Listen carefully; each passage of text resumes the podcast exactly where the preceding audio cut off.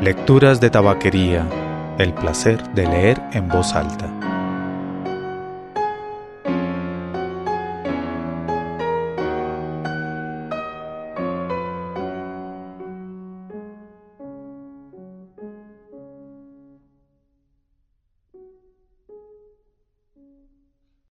Soy Mauricio Duque Arrubla. Bienvenidos a Lecturas de Tabaquería.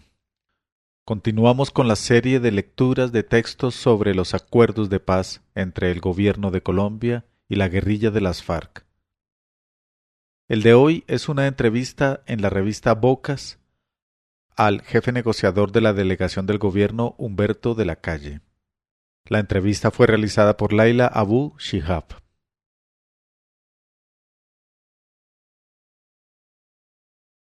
En cuatro años de negociaciones hubo varias tensiones. De la calle.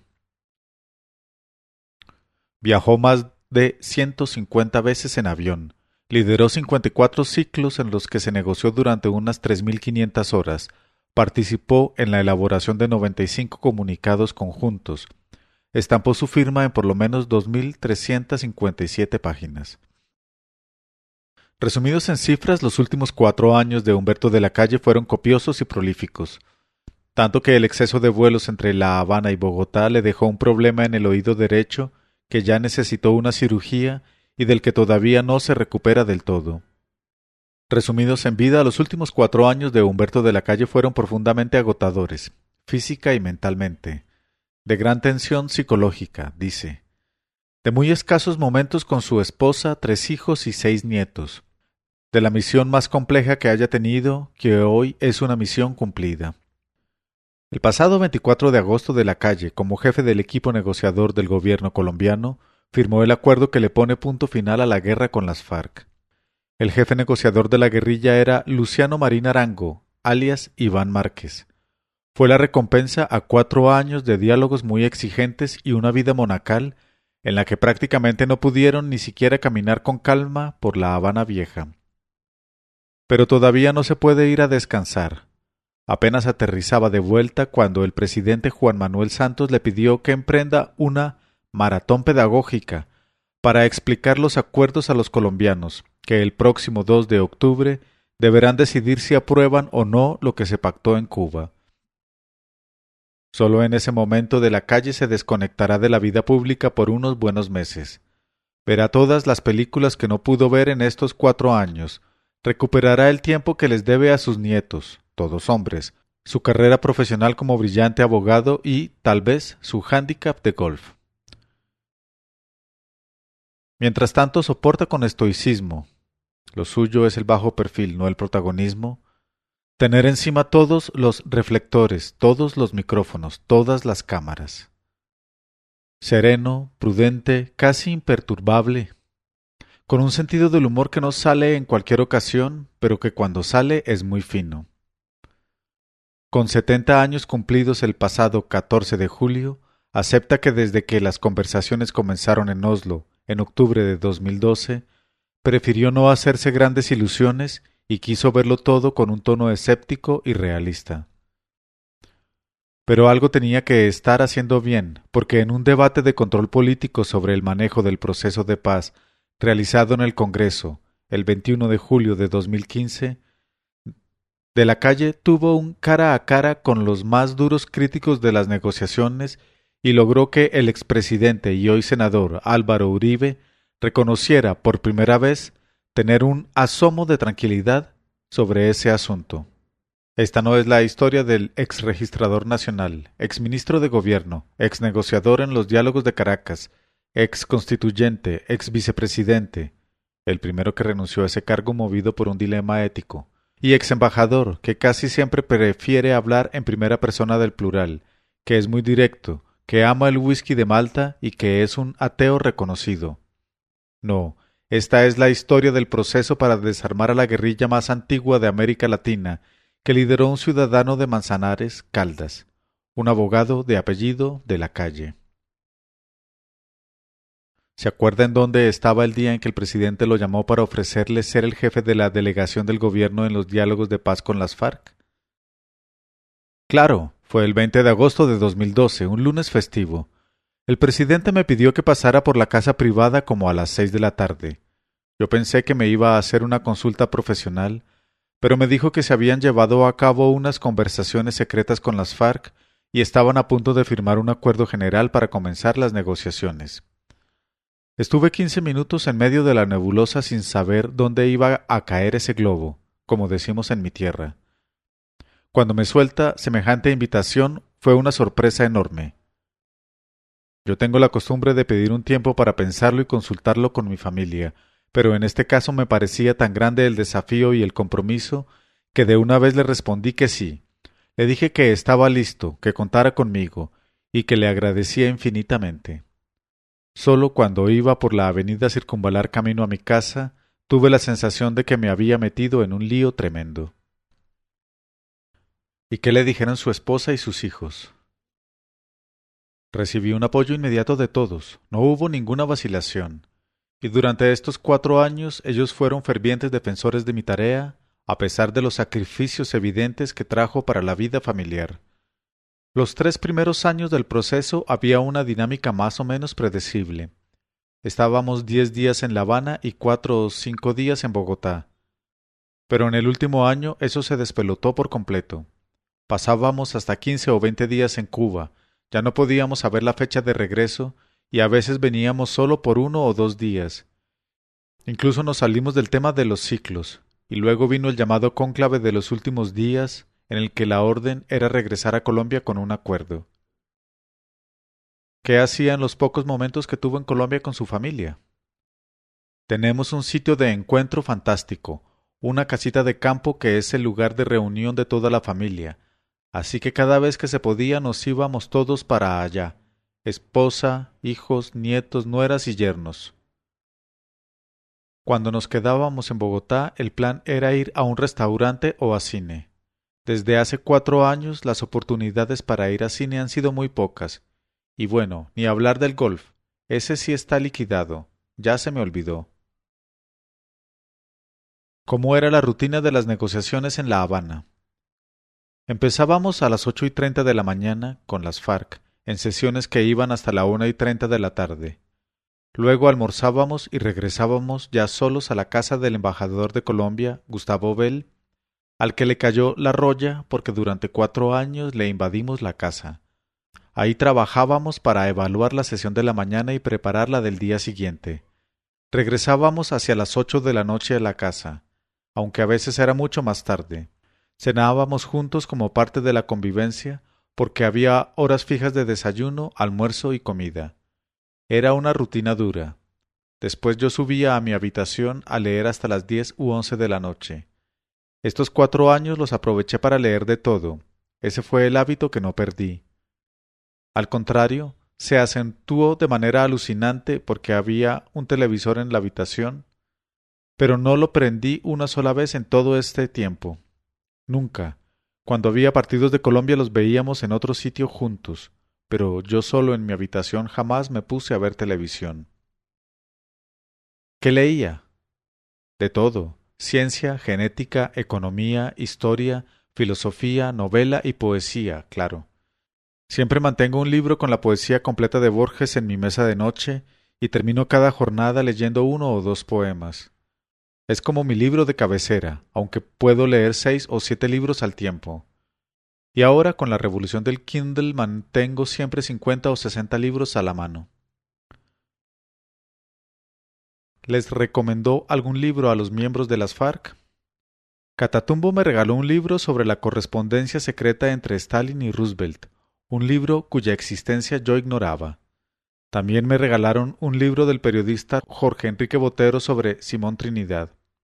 Yo creo que no les recomendé ninguno. Y bueno, ya luego con el equipo de gobierno sí nos prestábamos muchos libros. María Paulina Riveros siempre iba por la línea de la nueva literatura europea. El general Óscar Naranjo hizo varios aportes a esa biblioteca común en temas de historiografía colombiana y seguridad. Sergio Jaramillo se mantenía más en la órbita de lo que nos concernía, con muchos libros sobre justicia transicional y los elementos estratégicos de una negociación. ¿Y no hubo tiempo para el cine? Es que pasó una cosa extraordinaria. Hace poco entró Netflix a Cuba, en febrero de 2015, y eso fue una maravilla. Desde ese momento, cuando subía a mi habitación leía mucho y me vi unas cuantas series excelentes. House of Cards me pareció tremenda y hubo una igual de intensa pero no con el énfasis detrás de la política sino de la justicia. The Good Wife. Gracias a eso también vi películas y algunos documentales. Alguna vez dijo que la convivencia de la Casa 25 del complejo de El Laguito, donde se alojó la delegación del gobierno, era como de reality. Además de la negociación pública y conocida con las FARC, tuvo que liderar otras negociaciones paralelas y privadas estos cuatro años? Nuestra rutina era semicarcelaria, estábamos aislados y las jornadas eran largas y extenuantes. Usted lo ha dicho muy bien, no solo fue la negociación con las FARC. La guerrilla siempre actuaba unida en la mesa, pero detrás de cada uno había matices que yo iba descubriendo con más claridad en las conversaciones que teníamos mientras tomábamos café en los pasillos durante los recesos. En esos momentos informales era más fácil tratar de interpretar lo que pensaban. Pero luego estaban también las negociaciones con los miembros del equipo. El presidente Santos optó por un camino inédito para este proceso, al armar un grupo con personas de muy diversas tendencias. Era un experimento realmente arriesgado, porque además cada quien venía con el peso de su propia biografía. El general Mora, el general Naranjo. Imagínese eso. Internamente había mucha discusión. Siempre llevábamos una posición sin fisuras ante las FARC, pero detrás había debates duros. La otra negociación paralela era con el gobierno, con los ministros sobre cada punto de la agenda que tocara sus temas. También debíamos negociar con la sociedad civil, con los gremios y con los militares, con quienes tuvimos múltiples reuniones donde les informábamos del proceso, oíamos preocupaciones y recomendaciones. Realmente había que atender muchos frentes, era una tarea bastante compleja. Le voy a pedir que defina a los miembros de la delegación del gobierno con una palabra. Comencemos por Sergio Jaramillo, estratega. El general Mora Rangel, recio, líder. El general Naranjo, equilibrio. Frank Perl, es el que mejor conoce a Colombia. María Ángela Holguín, gran diplomática. El empresario Gonzalo Restrepo, sentido común. María Paulina Riveros, fue nuestro polo a tierra. Y Roy Barreras, que entró al equipo ya en la fase final, entusiasmo, energía. ¿Cuál fue el momento más tenso de estos cuatro años de negociaciones? Hubo tensiones de distinta naturaleza. Unas no sucedían en la mesa sino en Colombia. El secuestro del general Rubén Darío Alzate, el 16 de noviembre de 2014, y la masacre de los once militares en Buenos Aires, Cauca, el 14 de abril de 2015, fueron traumáticos y nos hicieron pensar que se podían romper los diálogos. También hubo un hecho muy duro, la muerte de una niña por una mina antipersona, el 20 de mayo de 2015. Nosotros salimos a condenar el hecho con el pantalón remangado, pero tengo que reconocer que nunca se confirmó si fueron realmente las FARC. En términos de la negociación, los temas de justicia fueron los más dramáticos, porque nuestra posición era que la amnistía no podía ser general, que los graves crímenes de guerra, lesa humanidad y genocidio no se podían perdonar. De hecho, de los seis puntos de la agenda, ese fue el que más tiempo tardaron negociando, un año y siete meses. Para ponerse de acuerdo en los otros se tomaron máximo seis meses. Sí, esa fue una discusión extraordinariamente dura, la de mayor desgaste. Pero déjeme complementar la anterior respuesta. Hubo otros hechos que al principio afectaron el proceso, como la muerte de Hugo Chávez y el proceso electoral subsiguiente allá en Venezuela. Eso generó una cuasi parálisis en la mesa, uno notaba que para las FARC en ese momento era crítico lo que pasara allá. Al final sí se veía en las FARC una mayor capacidad de tomar decisiones y cierta distancia de lo que sucediera en Venezuela, pero en un comienzo eso generó tensiones difíciles. Aunque Venezuela, hay que agradecer, siempre ayudó al proceso y aún sigue ayudando. No mencionó las elecciones presidenciales del 2014, en las que el candidato del uribismo ganó la primera vuelta. Tiene razón. Después de esas elecciones las conversaciones sí quedaron suspendidas en la práctica, no de manera formal ni pública, y las FARC quedaron a la expectativa de lo que pasaría en la segunda vuelta. Esa suspensión en la práctica no solo ocurrió en ese momento, a veces las discrepancias eran tan grandes que venía una fase como de operación tortuga, de muy difícil movimiento, en la que había reuniones pero sin avances reales.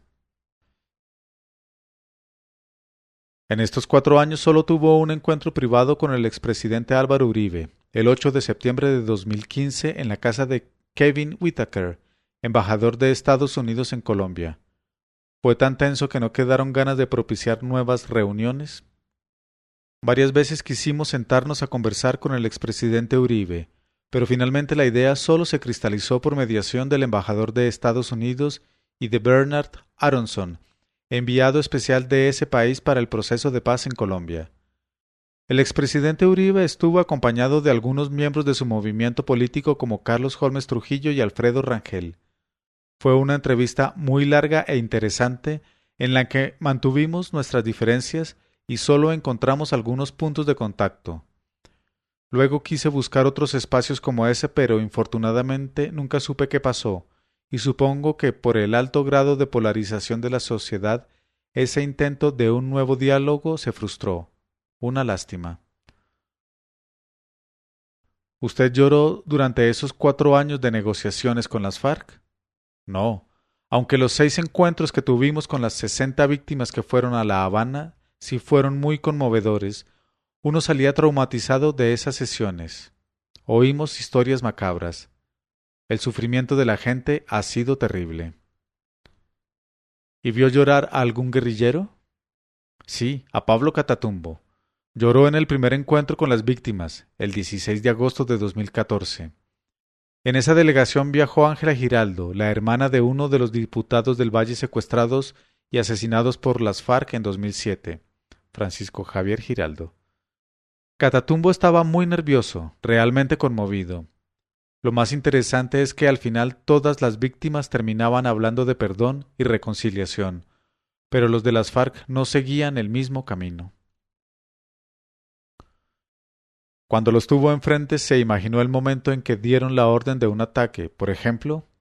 Claro, y le digo más, no solo me los imaginé, sino que escuché muchas historias reales del conflicto en los pocos momentos informales que tuvimos juntos, los únicos donde había cierta socialización que ocurrieron en la Embajada de Noruega, donde organizaban la típica recepción para generar vínculos, o en las conversaciones informales en los pasillos.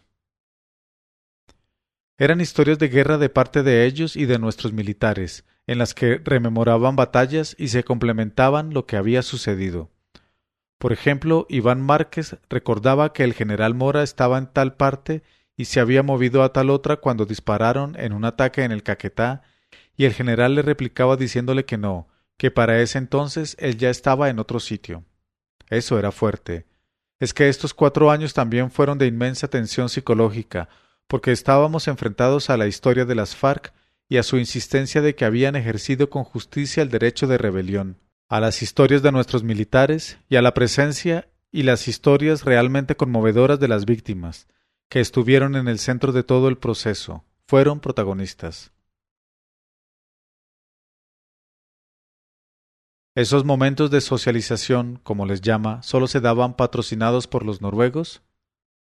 Sí, Cenábamos en la embajada y a veces nos tomábamos un whisky.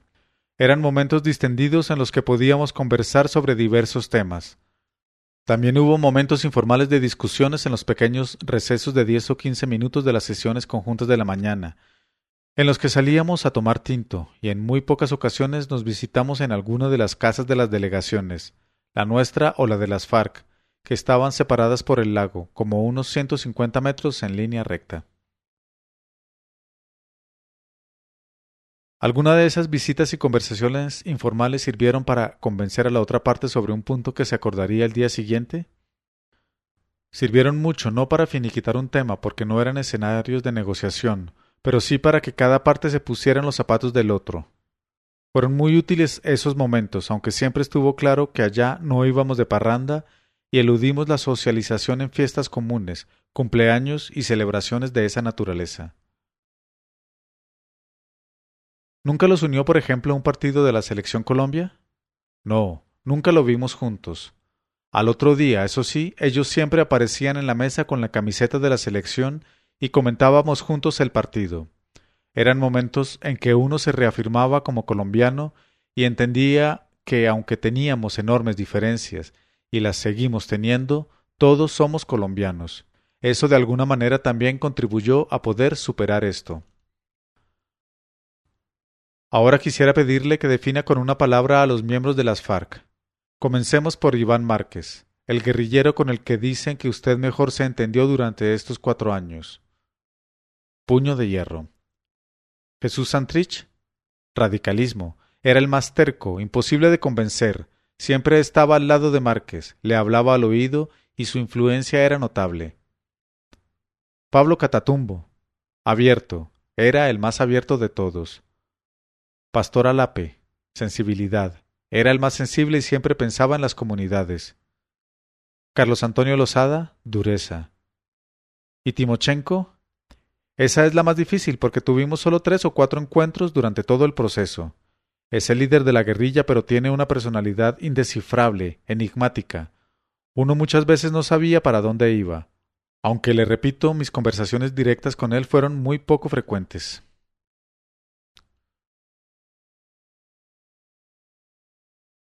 Utilizó algo de su época de rebeldía estudiantil y tertulias literarias en Manizales para bajarle a la tensión durante las negociaciones. Sí, hubo un momento en que era tal el volumen de retórica por parte de las FARC, y nosotros estábamos tan angustiados por el paso del tiempo, porque al principio teníamos la idea de que la negociación iba a durar meses y no años, que hice una exposición muy dura en la mesa y usé una expresión que traigo de esa época. Si creen que nos van a ganar mareando el pavo, están muy equivocados. No vamos a estar aquí indefinidamente. O logramos un acuerdo o nos vamos. Las FARC reaccionaron con calma. Dijeron que entendían nuestro punto de vista y al día siguiente, cuando comenzó la sesión, Márquez pidió permiso para que entraran al salón dos personas ajenas a las negociaciones. Yo me alcancé a asustar y de repente entraron dos chefs con su gorro blanco y unos pavos asados. Esa respuesta nos permitió superar el incidente y de paso comer pavo con una gran dosis de humor por parte de las FARC. ¿Cuál fue la propuesta más absurda de la guerrilla? Creo que la realmente inabordable fue la que hicieron sobre reincorporación a la vida civil, que era prácticamente como una especie de triunfo de la revolución por acuerdo. Fue una propuesta tan dramáticamente exagerada que les dijimos que ni siquiera teníamos forma de discutirla pedían un asiento en la Junta Directiva del Banco de la República, el Consejo Nacional Electoral, la Comisión Asesora de Relaciones Exteriores, el Consejo Nacional de Política Económica y Social, el Consejo Superior de Política Fiscal y hasta la Autoridad Nacional de Televisión. ¿Y cuál fue esa propuesta que los sorprendió para bien que no se esperaban?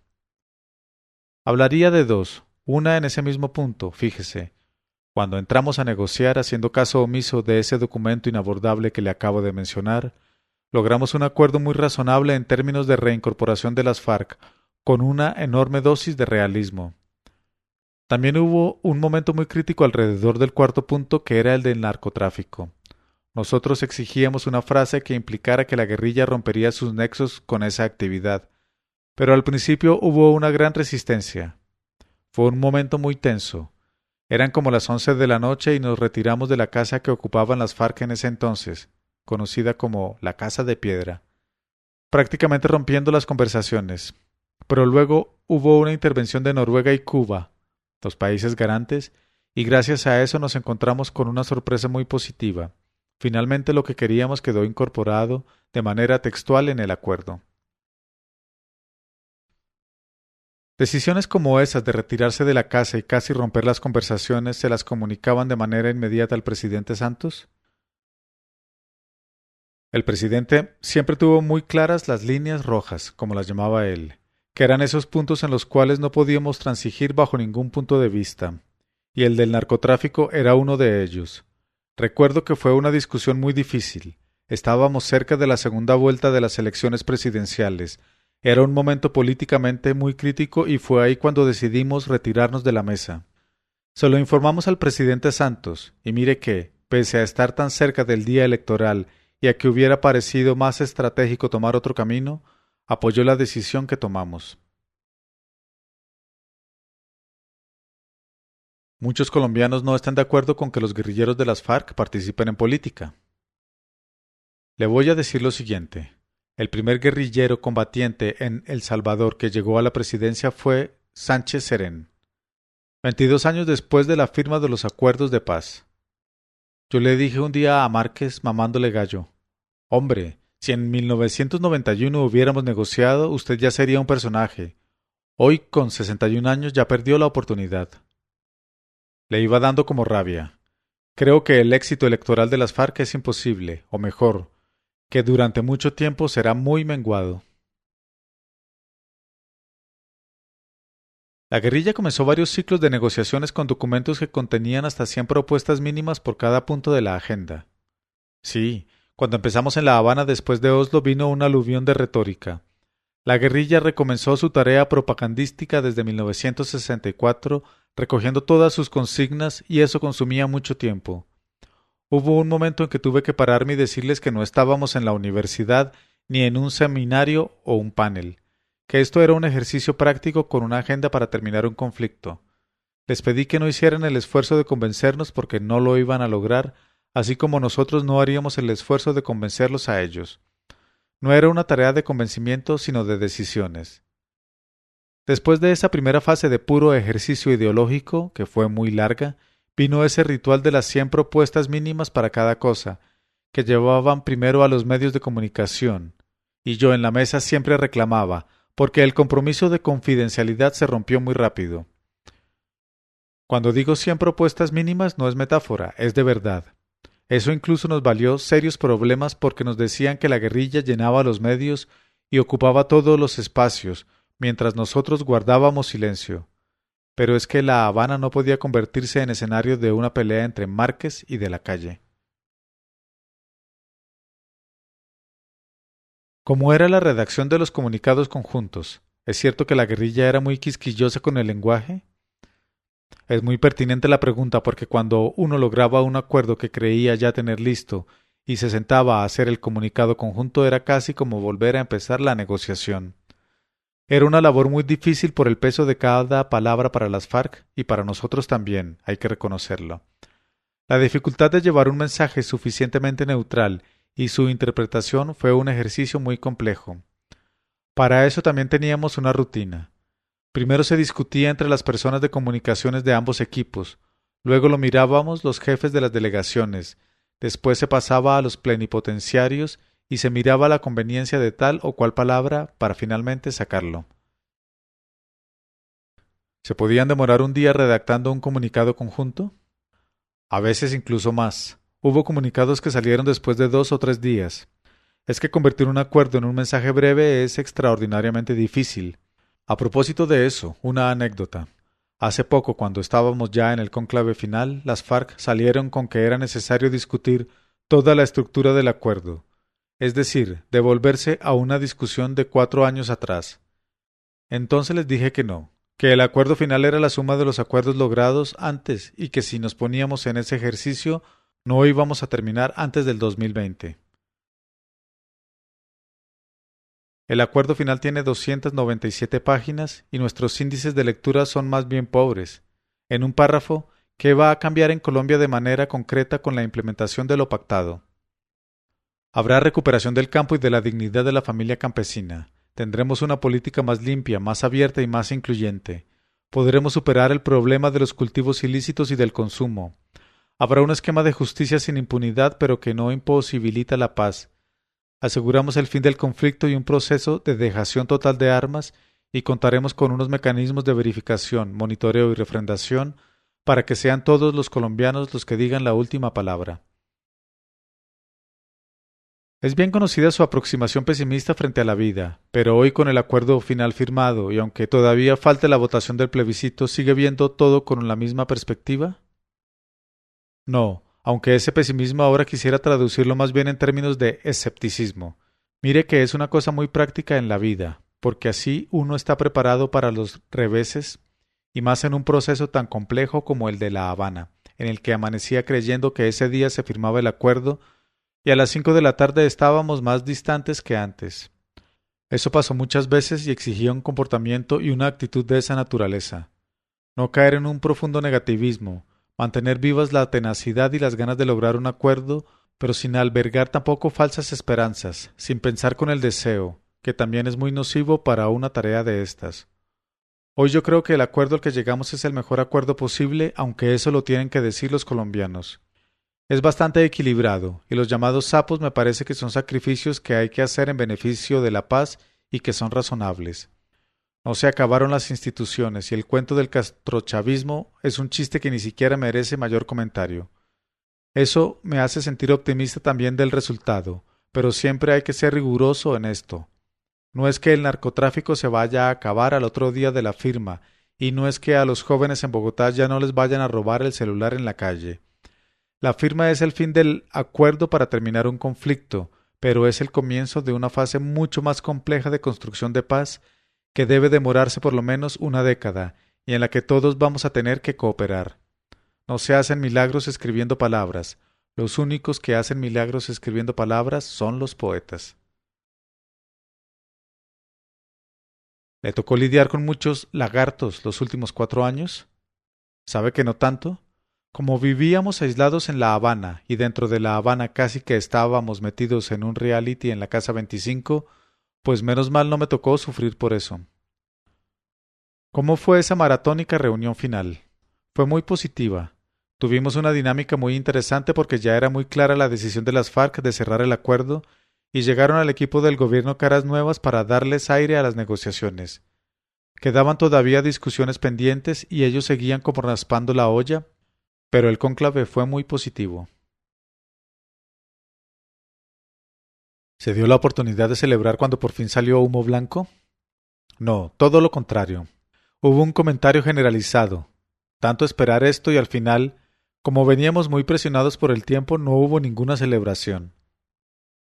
Realmente eso ocurrió dos días antes, cuando los noruegos invitaron a un almuerzo. ¿Sabe cuándo me permití emocionarme y celebrar? Con el cese del fuego bilateral y definitivo del 29 de agosto, que es la cristalización de todo el esfuerzo. ¿Se arrepiente de algo que haya dicho o hecho durante el proceso de paz? No, absolutamente de nada. No hay una palabra en todo el acuerdo final de la que nosotros nos vayamos a sonrojar, nunca. Claro, hay decisiones con las que algunos colombianos pueden no estar de acuerdo o que no quieren algunas medidas impopulares pero es imposible dejar contento a todo el mundo, y yo de verdad estoy convencido de que es el mejor acuerdo posible. Por ejemplo, hay quienes dicen que las sanciones restrictivas de la libertad son muy débiles, y claro, es un punto de vista respetable, pero me parece que sería más respetable si se lo aplicáramos a todos los actores. Porque una cosa que sí veo y me preocupa es que todavía hay gente que cree que hay violencia buena, este país no va a estar en paz si no sabemos que toda violencia es mala. Un acuerdo mejor es difícil de lograr. Y no digo esto por vanidad ni narcisismo, sino por haber estado cuatro años discutiendo con esos señores. Este era el momento de negociar. Es la mejor oportunidad que hemos tenido de terminar con el conflicto. No habrá otra igual. ¿Nunca sintió ganas de tirar la toalla? No.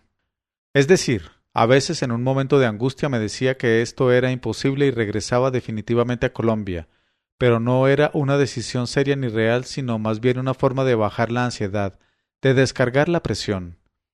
El fin de cada ciclo era excesivamente agotador. Llegábamos a Bogotá realmente extenuados, y además estaba la tensión permanente de saber que tenía que cuidar todo el tiempo mis palabras, que no podía equivocarme en la mesa, y que también estaba hablando con personas con una historia como la de las FARC, que era algo que no podía borrar de la mente. Por eso cada noche hacía el ejercicio de no caer en el síndrome de Estocolmo, matizando y limpiando la mente. Una negociación implica ponerse en los zapatos del otro, pero no usarlos. Eso era lo que me decía a mí mismo en las noches. Trato de entender las razones de las FARC, pero no voy a caminar con sus zapatos. ¿No le teme al vacío que llegará después de estos cuatro años de trabajo sin descanso? No, tengo suficientes tareas. Debo recuperar por lo menos en parte mi vida profesional y además tengo seis nietos, que son suficientes para llenar la vida de cualquiera. ¿Qué le falta hacer en la vida? Ah, no, yo con esto ya estoy chuleado. Ya puedo decir que cumplí mi misión en la vida. Quedé sobregirado a favor. Risas. Eso me lleva a la última pregunta que es inevitable. ¿Veremos a Humberto de la Calle en la carrera por la presidencia en el 2018? Todas las entrevistas terminan con esa pregunta. No, yo no estoy pensando en este momento en eso. Estamos finiquitando este proceso. Luego, espero tener unos pequeños meses sabáticos y por ahora no tengo nada que decir distinto a que ese tema no ocupa ni una sola de mis neuronas.